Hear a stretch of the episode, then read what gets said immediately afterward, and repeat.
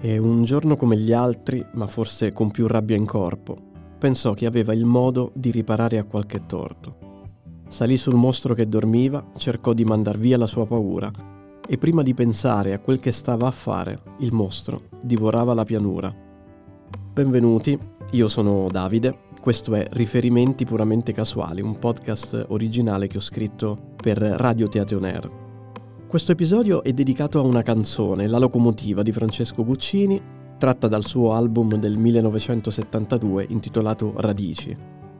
L'album contiene, oltre alla locomotiva e alla canzone che gli dà il titolo, Piccola città, Incontro, Canzone dei 12 mesi, Canzone della bambina portoghese, Il vecchio e il bambino.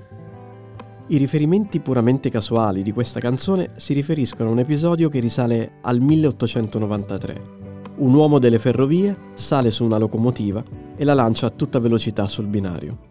Quell'uomo si chiama Pietro Pasquale Mario Santolo Alessandro Rigosi, o più semplicemente Pietro Rigosi, è un aiuto macchinista con funzioni di fuochista, quindi non semplicemente macchinista come dice il testo della canzone, e lavora per le ferrovie del Regno d'Italia, matricola 42918.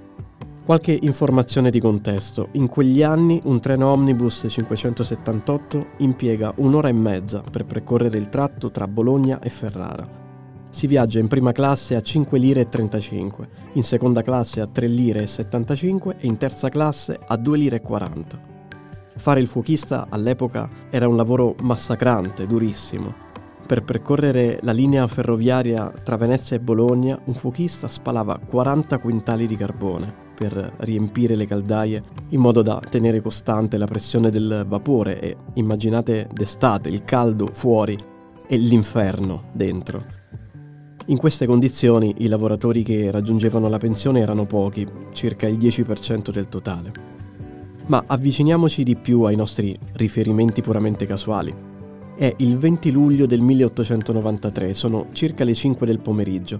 Alla stazione di Poggio Renatico, un piccolo paesino in provincia di Ferrara, vicino al Reno e costantemente immerso nella nebbia, è arrivato il treno merci 1343 diretto a Bologna. Rigosi da terra chiede al suo collega sul treno di recarsi dal capostazione perché le ruote dell'ultima carrozza si sono surriscaldate e vanno controllate. Quando questi scende, Rigosi stacca la locomotiva dal resto dei vagoni, ci sale su, apre tutti i rubinetti, lega con una corda il fischio della vaporiera, toglie il freno e parte a tutta velocità verso Bologna. A me piacciono gli orari e i nostri riferimenti puramente casuali riguardano anche gli orari. Il primo allarme è lanciato alle 16.45. Dalla stazione telegrafica di Poggio Renatico parte un dispaccio urgentissimo annunziante che la locomotiva del treno merci 1343 era in fuga da Poggio verso Bologna. Stesso dispaccio era stato comunicato a tutte le stazioni della linea perché venissero prese le disposizioni opportune, così scriveva il resto del Carlino del giorno dopo, il 21 luglio 1893. Alle 17.10 la locomotiva è ancora in corsa, fischiando disperatamente con una velocità superiore ai 50 km. Sulla macchina c'era un uomo che correva, che voleva correre alla morte, ancora dal resto del Carlino di quel giorno. Tutti si sbracciano, cercano di fermarlo, un altro macchinista che era lungo la linea gli grida di buttarsi a terra, ma Rigosi semplicemente si porta davanti alla locomotiva e continua la sua corsa. A quel punto il capostazione Sacchi, d'accordo con l'ispettore Pugliani, prende la decisione di deviare la locomotiva su un binario morto dello scalo merci di Portalame. Anche Pugliani prova a chiedere a Rigosi di buttarsi, ma il macchinista continua la sua folle corsa. Alle 16.30 un altro treno, un omnibus, un treno che trasporta viaggiatori e merci, era partito per Venezia e grazie alle comunicazioni telegrafiche era stato fatto fermare alla stazione di San Giorgio, evitando così la collisione. Alle 17.15 la locomotiva 3541 si schianta contro una carrozza di prima classe e altri carri fermi sul binario. Rigosi è sbalzato a terra violentemente. Potevano morire tante persone, invece lo stesso Rigosi sopravvive allo schianto. Certo, le conseguenze fisiche per lui saranno enormi, ma lo raccolsero che ancora respirava, così dice il testo della canzone. Lo trovano a terra, coperto di rottami, con una guancia staccata dal resto del viso e il corpo pieno di contusioni viene trasportato d'urgenza all'ospedale maggiore di Bologna. Dopo il ricovero, un cronista della Gazzetta Piemontese, quella che è oggi La Stampa, raccoglie una dichiarazione di Rigosi. Il fuochista dice che importa morire, meglio morire che essere legato. A Rigosi viene amputata una gamba, resta con il volto sfigurato e dopo 50 giorni di ricovero abbandona l'ospedale l'8 settembre. A novembre sua moglie Celestina partorirà il suo primo figlio maschio, Alessandro.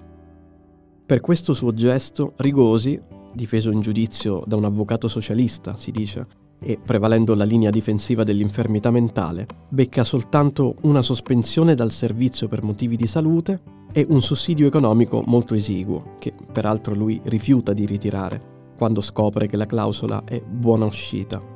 Accetta solo dopo la conversione di questa clausola in elargizione. Alcune curiosità su questa vicenda. Pietro Rigosi all'epoca dei fatti aveva 28 anni, era nato a Bologna e il suo lavoro lo aveva ereditato dal padre Alessandro, che faceva il macchinista. Abitava in via Galliera, a pochissima distanza da via Paolo Fabbri, che sarà poi abitata da Francesco Guccini. Sua moglie si chiamava Celestina Mengoni e da lei ha avuto Iola di tre anni, Amalia di pochi mesi e Alessandro che doveva ancora nascere.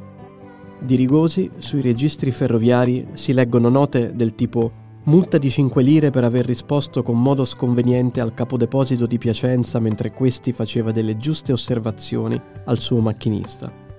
Rigosi era stato di nuovo arrestato nel settembre del 1894, accusato di aver inviato lettere intimidatorie con disegni di teschi e minacce di morte al direttore di una società industriale. Guccini viene a conoscenza dell'episodio leggendo il libro Trent'anni d'officina di Mario Bianconi, un ex operaio. Il libro è stato pubblicato a Bologna nel 1958 da Tamari. E poi c'è il suo vicino di casa di via Fabbri, Paolo Mignani, protagonista di un'altra canzone di Guccini, pensionato.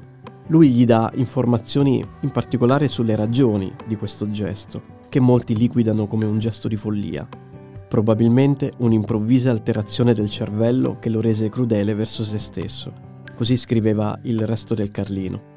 Più probabilmente si è trattato di un gesto politico, riconducibile all'ideologia anarco-libertaria, anche se questo riferimento non è certo e lo stesso Guccini, che pure aveva respirato venti anarchici, respinge l'etichetta di canzone politica. Per lui quella era solo una bella storia da raccontare.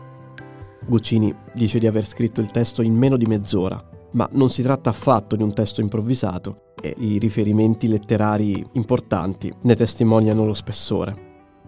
In questa storia un ruolo importante è stato ricoperto anche dal telegrafo, la stazione telegrafica di Bologna che riceve la comunicazione, la prima comunicazione, era stata donata dallo Stato alla città e venne aperta tra l'acclamazione di una grande folla che si era recata in visita specialmente di sera quando l'illuminazione a gas faceva bell'effetto, così scrivevano i giornali dell'epoca. Quella sede è stata poi spostata in un nuovo edificio progettato da Emilio Saffi e l'avanzamento tecnologico ha portato alla sua definitiva chiusura nel 2002. Qui si chiude la storia di Pietro Rigosi, ma a noi piace pensarlo ancora dietro al motore mentre fa correre via la macchina a vapore e che ci giunga un giorno ancora la notizia di una locomotiva come una cosa viva, lanciata a bomba contro l'ingiustizia. I riferimenti puramente casuali per questo episodio terminano qui. Vi invito ad ascoltare gli altri su Radio Teatro Nero.